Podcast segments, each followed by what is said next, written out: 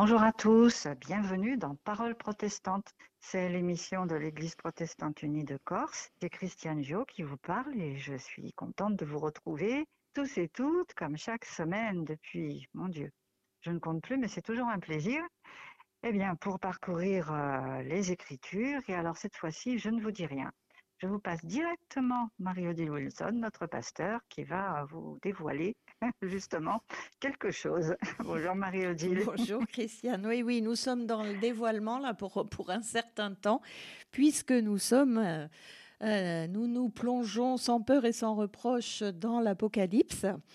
donc, en nous basant en particulier sur l'ouvrage de, Jacques Ellul, euh, bon, qui est un, qui, qui, est un, qui était un homme avec euh, beaucoup de casquettes, dont celle de théologien, mais aussi euh, un des précurseurs d'écologie, etc. Donc voilà, quelqu'un de très intéressant dans sa pensée. Et donc c'est sur sa pensée que nous allons nous, nous appuyer, et Dieu sait qu'on en a besoin, pour mieux comprendre ce qu'il appelle l'architecture en mouvement de, de, ce texte. Et mm. donc, euh, bah, avant de, de, de, nous plonger dans le texte lui-même, et on suivra le, le, plan qu'il nous donne, enfin la manière d'aborder les choses qu'il qu'il utilise. Eh bien, euh, nous allons encore, on a déjà fait une petite introduction la semaine dernière, mais on va, on va aller encore un petit peu plus loin avant d'entrer véritablement dans le texte lui-même, mais c'est promis, la semaine prochaine, on s'y attaque. Mais là, vous entendrez déjà quelques petites choses. Alors, euh, je vais utiliser la terminologie qui est la sienne. il, y a, certainement des moments, Christiane, où il y aura besoin de m'arrêter. parce, que, parce que, bon, il y a, des, il y a des des, manières de, dire les choses qui sont les siennes, qui sont tellement concentrées que c'est difficile d'en changer, mais on peut essayer de les expliciter quand même si jamais, si jamais c'était, c'était besoin. Et je pense que ça va être le cas dès le début, euh, euh, puisque je vous propose donc de, de, de, de passer outre, alors je, je le cite, la difficulté qui émane de la cohabitation alors à la fois d'une statique de l'histoire en un point qui serait la fin de cette histoire, hein, donc euh, l'histoire en tant que quelque chose de, je dirais peut-être de concret, hein, euh, mhm. donc, mais sur un moment particulier qui serait la fin de l'histoire. Donc, cohabitation de cela, cette statique, là, comme il le dit, et de la dynamique qui résulte de la fin dans l'histoire. Donc, la fin, dans ce point-là, est quand même dynamique. Euh, donc, il y a cette cohabitation un peu curieuse, euh, mais qui, qui c'est ça, hein, l'architecture en mouvement, c'est exactement ça. Quelque chose de. Ça bouge et ça ne bouge pas. Voilà, c'est ça. Mm. Quelque chose de solide. Hein, euh, de, on verra que là, aujourd'hui, que combien la structure, quand même, est très solide et en même temps je suis désolée hein, d'utiliser cette, cette, locution qui est très à la mode, c'est ainsi. Euh, et, en même temps, bah, il y, a, du mouvement là-dedans, il y a une dynamique et c'est ce qu'on va essayer de, de, comprendre et de trouver. Donc, cela se traduit évidemment par une structure eh bien, que nous allons essayer de repérer et un mouvement qui s'inscrit dans le texte lui-même. Hein, donc mmh. voilà, c'est euh, avec ça, on a déjà de quoi euh, grignoter. Hein, on a un bon os à ronger. Alors, euh, Jacques Ellul propose à ce moment-là de, son début de réflexion, pour clarifier son point de vue, de regarder les septénaires qui ah. découpent l'Apocalypse. Les septénaires. les septénaires. donc il y a sept mmh dedans, hein, parce que les événements qui sont décrits sont au, fil du texte, hein, sont rattachés Premier point à l'ouverture des sept sceaux, deuxième mmh. le son des sept trompettes et enfin le versement des sept coupes. Hein, donc, on verra que le chiffre 7, il apparaît beaucoup, de manière beaucoup plus, beaucoup plus fréquente, mais ce, sont là déjà trois parties du texte qui sont tout à mmh. fait repérables. Alors, le chiffre 7, euh, peut-être nos auditeurs le savent-ils déjà, mais pour, pour celles et ceux qui seraient passés à côté, on va l'expliciter. Donc, ce, ce chiffre 7 porte une symbolique qui est, qui est bien connue dans le temps euh, qui était celui de, l'auteur, euh, et du coup visible dans d'autres textes apocalyptiques de, ce temps-là. On a quatre qui est le chiffre de la création. Euh, on peut penser aux quatre points cardinaux, par exemple, hein, qui mhm. va nous dire mhm. l'espace, on va dire la, la totalité de l'espace, et trois, qui est le chiffre de Dieu. Et donc, 4 et 3, ça fait 7. Additionné, euh, c'est ce 7 qui, donne, euh, qui est le chiffre de la plénitude ou de la totalité. Et pour, pour Jacques Ellul, il va au-delà, il dit qu'il est le chiffre de l'union de Dieu et de sa création. Ah de, le chiffre de la relation indissoluble de Dieu avec sa création. Et du coup, si c'est si le cas, c'est Dieu et la création, eh bien, cela indique bien une totalité, hein, à la fois le, créateur et le créé. Hein. donc, on a, bien une globalité. Et l'Apocalypse nous décrit le moment où la création et l'humain s'étant séparés de Dieu, il y a il y a eu ou il y a ou il y aura, on avait vu la semaine dernière hein, qu'au ah niveau du temps, c'était c'était très fluctuant déjà. Euh, il y a eu rupture, autonomie de l'homme, et donc dans ce texte-là, il y a maintenant la réunion, la réconciliation dont l'Apocalypse nous trace les conditions, euh, nous trace la disparition des obstacles, etc. Et donc, on peut dire que euh, le chiffre 7 est tout particulièrement signifiant pour ce livre-là, ce qui va nous expliquer pourquoi on va le retrouver si souvent. Alors, ces trois choses dont on a déjà parlé, ces trois objets, enfin, objets, oui, euh, les sauts, les trompettes et les coupes, euh, eh bien, nous, nous allons les, juste passer vite fait sur chacun des trois pour savoir. Bon, il y a le 7, d'accord, mais le 7 quoi? Et, et, ce quoi, bah, euh, quelle importance ça a? Alors, on va commencer par le saut, bien sûr, et peut-être nous pourrions lire Oh, on va pas, on peut pas tout lire parce que ce serait trop long, mais, mais ne serait-ce que le verset 1 du chapitre 5.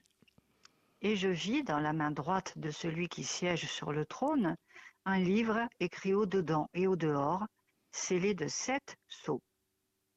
Voilà, hein, donc les sept sceaux, et après, bon, on va, on va nous décrire tout cela. Donc, le sceau, eh bien, il tient un rôle important dans la société euh, et dans le symbolique. Euh, parce que il est à la fois ce qui interdit la connaissance et la garantie, hein, puisqu'il ferme finalement, mhm. euh, c'est ce qui ferme la lettre adressée au seul personnage qui a le droit de l'ouvrir. Et du coup, comme c'est fermé, cela authentifie l'information qu'elle contient. Mhm. Du coup, symboliquement, il est l'expression du secret de Dieu et aussi de sa véracité. Hein, dans, le, cas, le, cas qui est le nôtre, euh, pour, le cas d'une lettre quelconque, eh bien, à la fois, ça, nous dit, ben voilà, euh, ce que je dis, ça te concerne que toi, et le sceau nous dit de qui ça vient. Hein, donc, euh, et donc, là, singulièrement, il exprime ce sceau quelque chose comme c'est bien moi, Dieu, qui est écrit cela. Mhm. Euh, et ce qui se produit à la rupture, à la rupture de chaque saut, c'est une révélation sur ben, ce qui concerne du coup le domaine de Dieu, le lieu de son pouvoir. Non, mais ça, nous, bah, évidemment, hein, nous, nous, nous attacherons après aux détails. Hein. Là, pour le moment, on survole uniquement. Mhm. Alors, on va passer maintenant aux trompettes. Et donc, nous lisons au chapitre 8, le verset 2. Alors, euh, je, quand il ouvrit le septième sceau, il se fit dans le ciel un silence d'environ une demi-heure, et je vis les sept anges qui se tiennent devant Dieu. Il leur fut donné sept trompettes. Voilà, donc là, on a euh, ces sept trompettes. La trompette étant l'instrument qui sonne eh bien, devant le roi, les puissants, les généraux, Mhm. etc. Euh, elle appelle également et rassemble les forces en un point, que ce so- soit l'armée ou, d'autres. Elle est le signal, en tout cas, des actions décisives. Hein, elle va, elle va, Mhm. va dire euh, en avant ou, ou, euh, ra- rassemblement ou etc. Euh, elle transmet donc aussi des informations, mais ces informations déclenchent des actions. Et elle est aussi ultimement celle qui proclame la gloire. Hein, Oui, voilà, qui annonce le Et voilà. oui, et oui, absolument. hein. Donc, euh, euh, dans cette partie, effectivement, nous trouverons bien des actions violentes, des combats décisifs, du rassemblement de tous les combattants contre Dieu. Euh, ces combattants contre Dieu, bah, il y a par exemple le dragon, les bêtes, mais aussi les combattants de Dieu, hein, Michael, euh, la terre et le ciel. Et cela débouchera sur la gloire de l'agneau euh, qu'on peut aussi sonner euh, avec force, force Mhm. trompette. Donc voilà pour les trompettes. Et ensuite, nous avons les sept coupes. Et donc, nous Mhm. pouvons lire au chapitre 15, le verset 1. J'entendis une grande voix qui du temple disait aux sept anges, Allez et répandez sur la terre les sept coupes de la colère de Dieu. Voilà, alors la coupe, eh bien là aussi c'est un symbole qui est, qui est bien connu, qui est un symbole sacré, euh, celle du banquet qui unit les convives. Elle est donc, dans un premier temps, symbole de communion. Mais dans la- la- le temps qui est celui de l'Apocalypse, enfin de, de- de l'écriture de l'Apocalypse, elle est aussi la coupe de libation associée au sacrifice. On verse une partie du vin à terre en offrande aux dieux. Oui, oui. Du coup, du point de vue chrétien, eh bien, euh, ce serait la participation à un acte inacceptable. Et là, on touche quelque chose qu'on connaît dans d'autres civilisations, c'est l'ambivalence du sacré. Je, je pense par exemple aux, intouchables en, en Inde, hein, Ah, qui oui. sont impurs et en même temps, ils ont une fonction sacrée pour s'occuper des, des morts, etc. Donc, il y a, il y a un Mhm. moment où, où, à l'extrême, l'impur touche le sacré. hein. Euh, et et cette, euh, cette ambivalence, on la retrouve aussi dans le fait que tout sacré est à la fois porteur de bénédiction et de malédiction potentielle.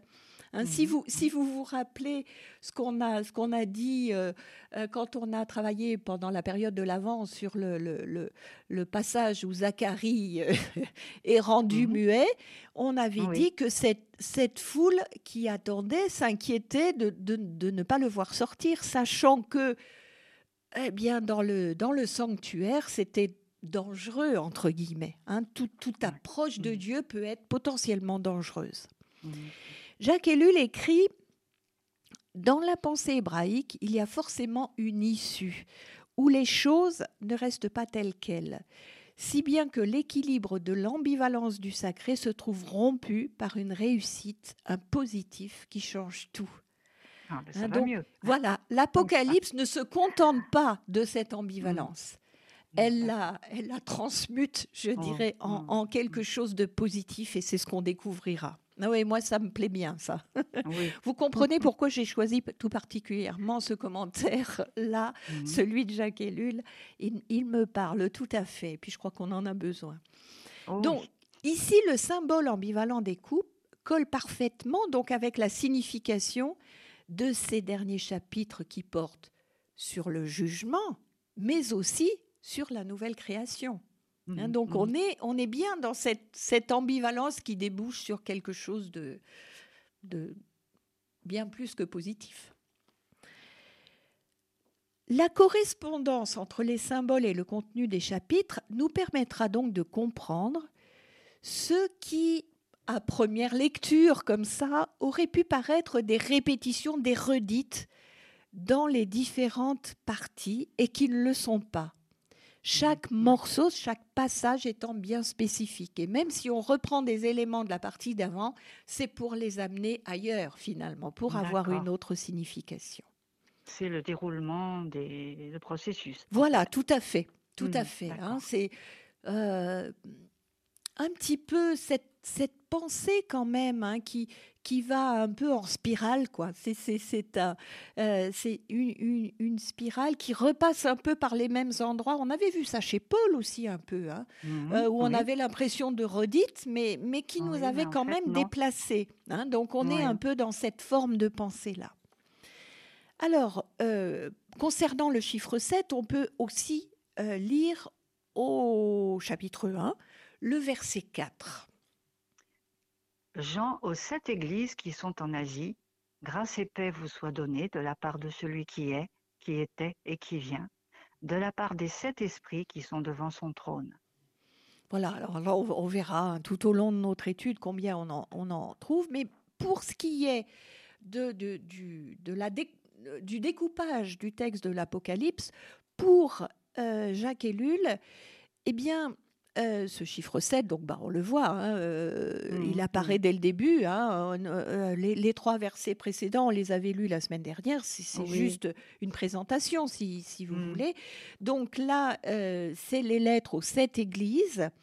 Et du coup, on peut dire que la structure aussi de cette partie s'apparente aux, aux trois autres, celles qu'on a déjà décrites, euh, bah, ce que nous, évidemment, verrons plus tard dans l'étude. Donc, on peut aussi compter euh, les trois premiers chapitres dans ces séries de sept. Donc, à partir du, du verset 4, là, les trois premiers chapitres, on va avoir une première partie, donc. Mhm. Et puis la dernière, alors la dernière, c'est moins évident de repérer ce chiffre 7 puisqu'il n'apparaît pas en tant que tel dans les chapitres euh, 19 à 21, mais on trouve la répétition sept fois de alors je vis. Hein, donc on Mhm. a cette vision. Oui, Euh, même oui. s'il nous est pas dit, et alors il eut cette vision. Euh, et donc, nous verrons aussi euh, comment cette dernière partie correspond à la première. Et donc là, nous allons étudier d'un peu plus près la, la- la structure euh, pour, pour comprendre comment, comment c'est c'est construit, là, cette fameuse architecture. Mais déjà, je vous invite, parce que déjà, il faut, il faut que tout ça se décante Mhm. dans notre esprit. Euh, je vous invite à écouter ce chant qui dit Il fait toutes choses nouvelles. Hein, C'est ce que nous dit effectivement l'Apocalypse.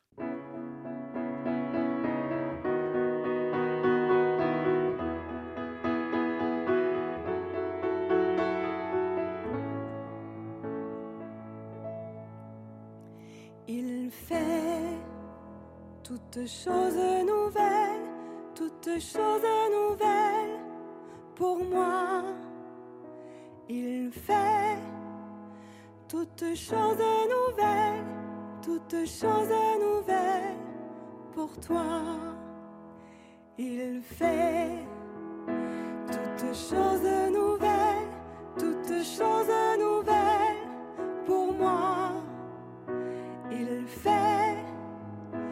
toutes choses nouvelles, toutes choses nouvelles pour toi. Plus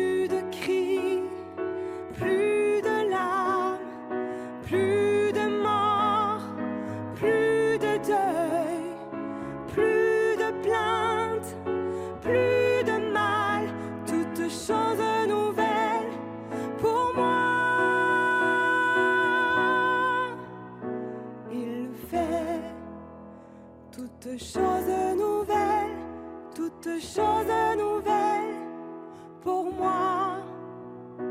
Il fait toutes choses nouvelles, toutes choses nouvelles pour toi.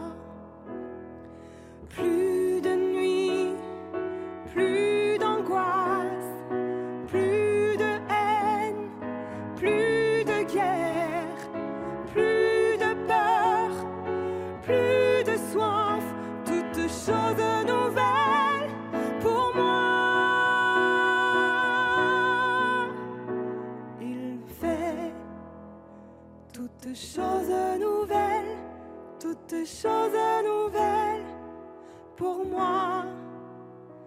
Il fait toutes choses nouvelles, toutes choses nouvelles pour toi.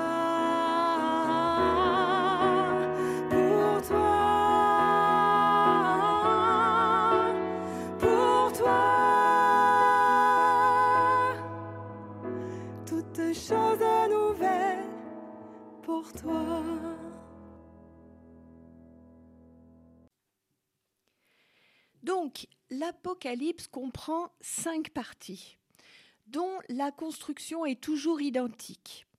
On a d'abord une vision, alors le Fils de l'homme, puis un ange puissant, puis l'ange à l'encensoir, puis l'agneau avec les sept anges, et enfin l'ange qui donne l'ordre d'écrire. Ensuite, on a le corps de la partie, alors euh, les sept lettres, les sceaux, les trompettes, les coupes, les, les visions, euh, avec tout ce que ça déclenche. hein.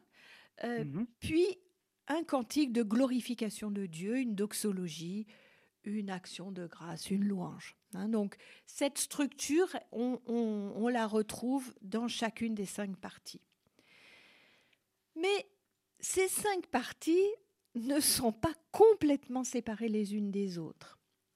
Oui. Et C'est là où ça se complique, hein, c'est cette ça. fameuse architecture en mouvement. Oui. Chaque mouvement se rattache et se réinsère dans le précédent en un système qu'on pourrait qualifier d'emboîtement. En fait, Mm. chaque septième acte de, de la- de chaque partie produit ce qui engendre la partie suivante. Mhm. Euh, exemple, ce qui est produit par l'ouverture du septième sceau, eh bien, c'est justement la vision qui va ouvrir la partie suivante. Voilà.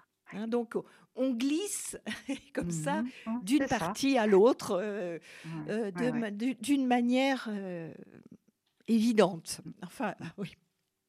En tout cas, dans, dans- dans le récit, dans la structure, moins. Mhm. Et on trouve aussi des correspondances entre les différentes parties selon euh, ce qu'on appelle une symétrie centrale. hein. On- ça, on l'a déjà souvent vu, hein, cette histoire de symétrie centrale. Ah oui, Donc, ça veut dire que la première partie et la cinquième vont se correspondre. Mhm. La première partie est consacrée à la parole de Dieu adressée à l'Église et la cinquième, elle, est, euh, elle, con- elle concerne le royaume de Dieu. Donc on passe de l'Église au royaume de Dieu. Mhm. Donc, la première partie décrit ce qu'est le corps du Christ sur la terre, avec, euh, on va dire, ses défauts, hein, ses particularismes. Tandis que la cinquième partie révèle ce que sera la plénitude du corps du Christ.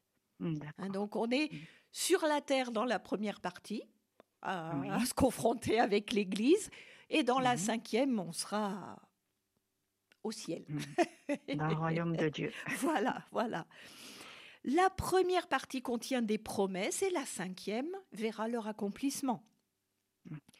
La première partie montre les aléas de, l'inscription dans l'histoire, hein, cette histoire qui, qui pose, qui nous pose quand même certains problèmes. Et c'est encore le cas maintenant. hein, on est confronté avec la, Mhm. les difficultés de l'inscription de, de- de l'incarnation, hein, tout bêtement, de notre Voilà. incarnation. Oui. La cinquième partie montre la fermeté acquise dans le royaume. Mm. La première implique ce qu'on pourrait appeler le petit troupeau et la cinquième nous amènera à l'universalité. Hein, donc, euh, on est, on est dans, on voit combien ça, ça s'élargit tout en se correspondant. Il y a une progression. Ah, tout à fait. net, très net, très net. Oui. Donc à l'Église sur la terre de la première partie correspond le peuple de Dieu dans le ciel de la dernière partie. Et on, on- on verra, on aura l'occasion certainement de voir que euh, le peuple de Dieu dans la dernière partie va bien plus largement que simplement l'Église. Et c'est plutôt réjouissant, de mon point de vue en tout cas.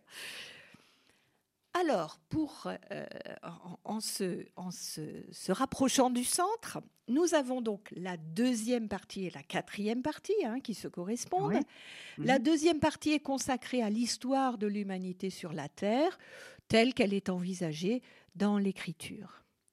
Et la quatrième concerne la fin du monde, le jugement dernier, oui. l'acte à la fois temporel et éternel, hein, ça, il faut qu'on s'y. euh, je, je le répéterai hein, continuellement, hein, de, le fait Mhm. que ce- on, on- c'est pas chronologique, bien évidemment. hein, euh, Ça, il Mhm. faut qu'on se sorte ça de la tête parce que c'est comme Oui, ça oui, qu'on fait une lecture euh, fausse et falsifiante de, de, de l'Apocalypse. C'est- à la fois maintenant et de tout temps. Donc, cet acte à la fois temporel et éternel par lequel Dieu met fin à l'histoire. Oui. Donc, on peut dire que la première et la deuxième partie sont dans la temporalité, hein, dans, dans l'histoire, dans le monde des Mhm. médiations. Il y a besoin de, Oui. de- de- de choses entre Dieu et nous, finalement, on pourrait Oui, dire. oui.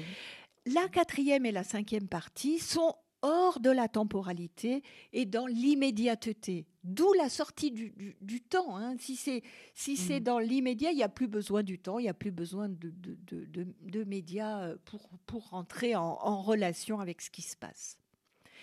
Du coup, le centre, eh bien, c'est la troisième partie. hein. C'est le centre de l'ensemble, le Mhm. lieu où se rencontre et se noue à la fois le temporel et l'éternel, le médiatisé et l'immédiat. Or, il se trouve que ce livre, c'est celui d'un théologien, hein, donc Mhm. d'un théologien chrétien. Oui, Euh, oui. Donc pour lui, ce centre n'est et ne peut être, je dirais, que Jésus-Christ lui-même.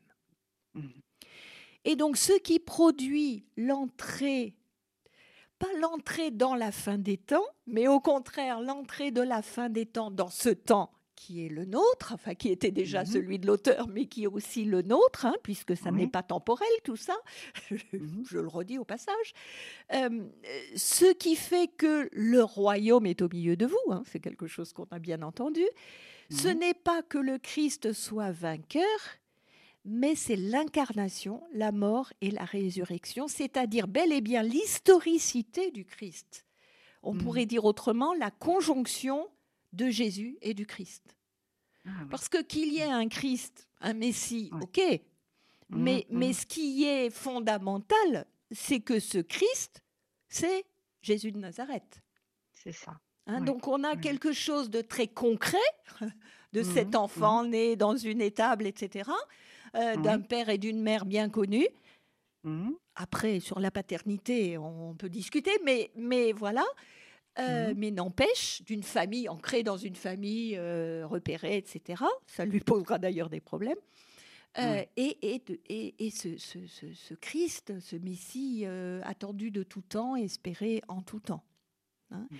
Et donc c'est cela l'axe autour duquel tout le reste s'organise. C'est ça qui nous fait passer d'un à l'autre.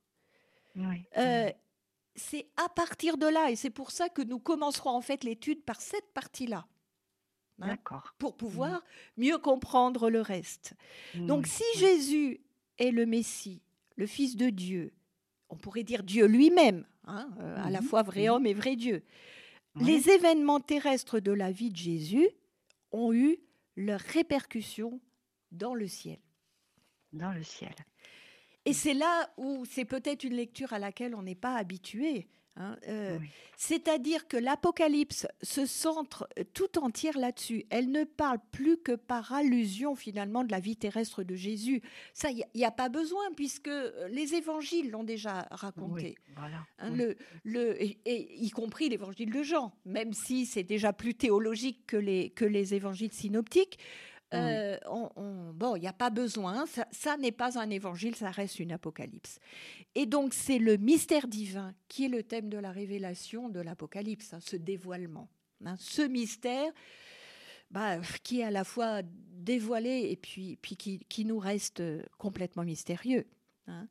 Donc il ne s'agit pas de vision de ce qui se passera sur Terre plus tard. hein. Rappelez-vous hein, le, le titre Oui. de l'ouvrage d'Elian Cuvillier, L'Apocalypse, Mhm. c'était demain.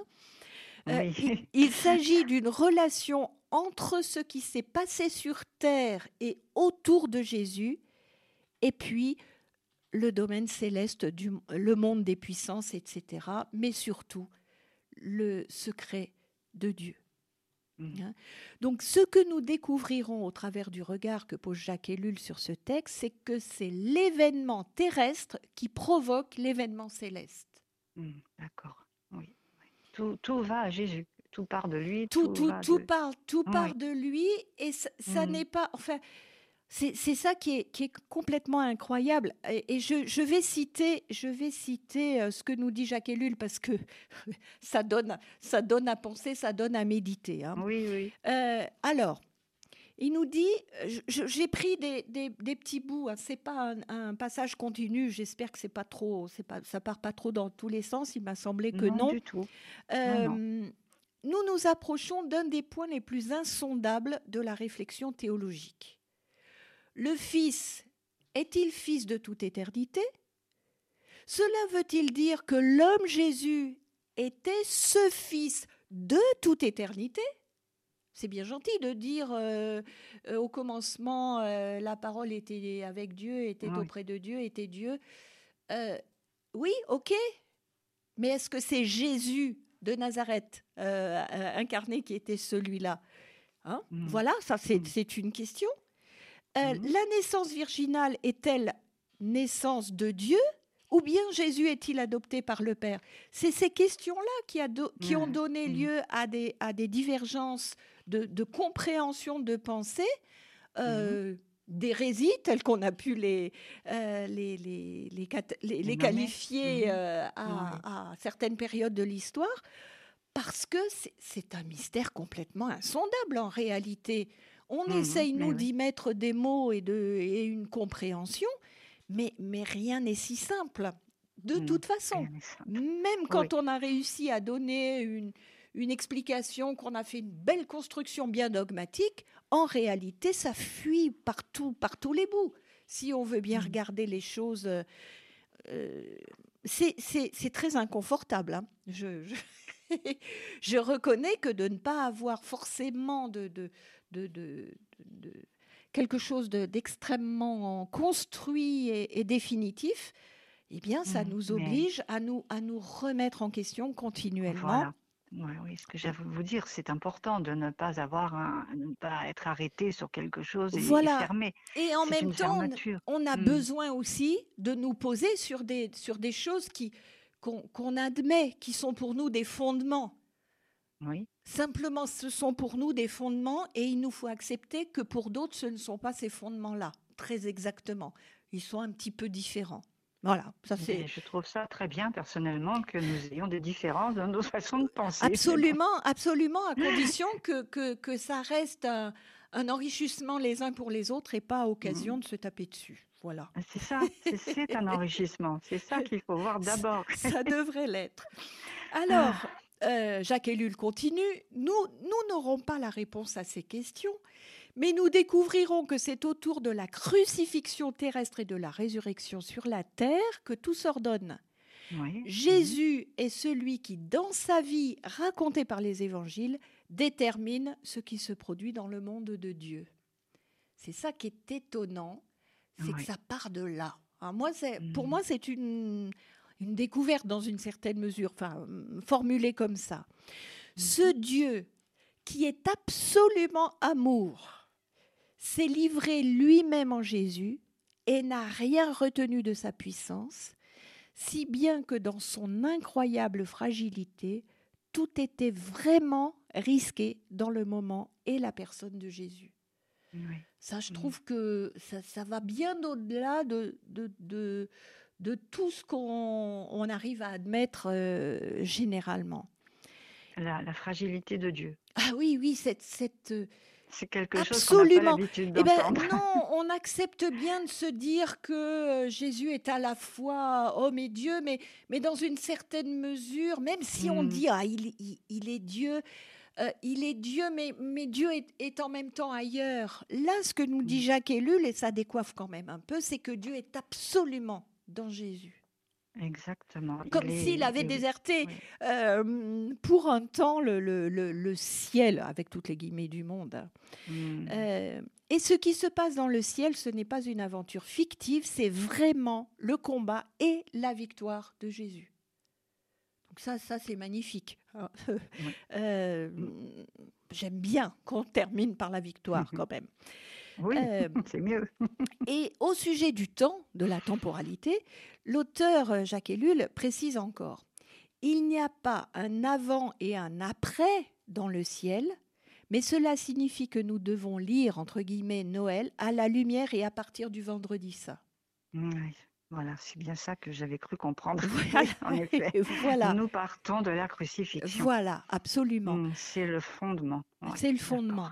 C'est le fondement. Mm. Mais, mais les, les premiers chrétiens l'avaient bien compris, hein, qui, n'ont- Oui, oui, qui, oui. qui, qui Ouais. mettaient le centre de leur foi, et c'est ce que dit Paul. hein, euh, si, Ah oui, si- tout si- à fait. si ouais. Dieu n'est pas, si Jésus n'est pas ressuscité, ma foi est vaine.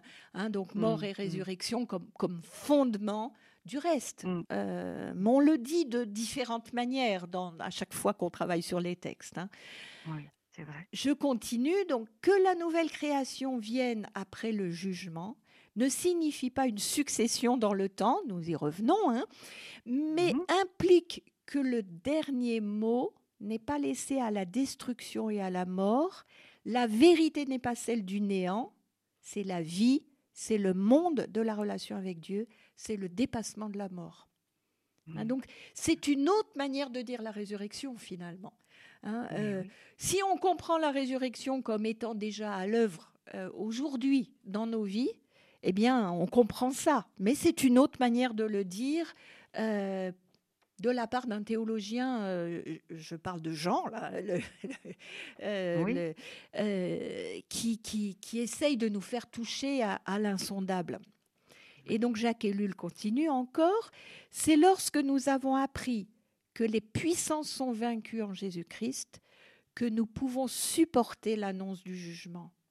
Non pas comme une condamnation sur nous, non comme le désespoir, mais au contraire comme la compréhension temporelle que nous pouvons avoir de la défaite du mal et de la mort. C'est oui, c'est ça, Oui. ça va, ça va nous demander euh, un temps de décantation certainement et de compréhension, mais voilà. Euh, et donc il continue, car qu'est-ce que l'incarnation? Sinon la réconciliation totale et définitive de Dieu avec l'homme, de l'homme avec Dieu, de l'homme avec les hommes, des hommes avec la création. Ça, c'est aussi une, une manière tellement, euh, tellement riche et profonde de, de- de lire Noël, là encore. hein, euh, Mais oui. euh, comme, Mm. comme cette réconciliation totale et définitive, hein, nous dit, nous dit euh, Jacques Ellul. Et donc, bon, c'est dans la complexité de cette pensée, hein, bien sûr, qu'il va nous falloir entrer, euh, mais en sachant désormais quelle bonne nouvelle elle cache et dévoile tout à la fois. hein. Oui. Euh, et euh, cette bonne nouvelle qui se niche jusque dans les détails. Je, je vous donne juste un tout petit exemple. Un bout, un bout de verset. Un agneau Mhm. immolé se dressait. Ça a l'air de rien, Ah, oui. hein, Ah mais bah il oui, est à la même. fois égorgé, donc mort, Mhm. mais aussi dressé, donc vivant. Ah, oui. Hein. à la fois, en même temps, là encore. Mhm, C'est quand, même, c'est quand même extraordinaire. Et donc, on, on comprend mieux à quel point la littérature apocalyptique, et singulièrement cette apocalypse de Jean, hein, qui est quand même particulière dans ce, ce, ce foisonnement qu'est la littérature apocalyptique, est une lit- littérature pourtant de crise qui à la fois décrit la crise. hein, euh. Et on va voir que c'est pas joyeux, hein, la description Mhm, que, mhm. que le, que le livre nous en fait de, de- du terrestre et de tout ce que ça comporte comme, comme violence et comme difficulté, décrit la crise, mais la traverse et, je dirais la, la dépasse finalement Oui, hein, dans, oui. dans- Ah, dans la victoire, euh, la victoire euh, ultime. Ce Euh, qui, est, ce qui est extraordinaire, Marie-Odile, pardonnez-moi, oui, c'est oui, que oui. vraiment, on- on- quand on entend apocalypse, c'est c'est la catastrophe, mais, Mais ça n'a rien à voir Mais- avec ça. Mais, mais, mais moi, je, je, je, je- je le répète à l'envie. Je trouve tellement dommage qu'on ait, qu'on ait cette vision-là de ce livre-là, euh, Mm. en ayant utilisé ce mot, dévoyé ce mot, je dirais presque. hein, Mhm. Parce que parce qu'on va bien au-delà, euh, enfin, ou en deçà, justement. Euh, en, disant, en disant catastrophe ou drame ou ce qu'on veut, on, est, on, on oublie, on oublie la partie finale, finalement, de l'Apocalypse. Oui. On oublie la victoire. C'est comme On si, c'est comme si on s'arrêtait sur la crucifixion. C'est ça. Et qu'on oubliait la barre. résurrection. Oui, final. Euh, Ouais, ce qui serait quand même un peu problématique, euh, me, sem- Légèrement, oui. me semble-t-il en tout cas. Nous allons, chemin faisant, tenter de percevoir euh, ces mouvements profonds de notre texte pour le recevoir comme la bonne nouvelle dont, me semble-t-il, nous avons urgemment besoin pour nous, dans notre aujourd'hui, et pour notre monde, si nous pouvons en, en témoigner autour de nous. Alors voilà, c'est l'enjeu, ça va être l'enjeu de toute notre étude, hein, euh, c'est d'arriver à recevoir euh, cette, cet apocalypse comme euh, une bonne nouvelle, mais qui aussi nous, nous, nous, nous secoue, hein, nous, nous, nous, nous place en même temps devant la réalité des choses et des enjeux de la, de la réalité et de, et de l'incarnation, la nôtre en l'occurrence, euh, dans l'histoire qui est la nôtre. Alors avant de, avant de, de- nous dire au revoir, peut-être on pourrait entendre euh, un, un chant qui nous dit ⁇ Rien ne pourra jamais Dieu ⁇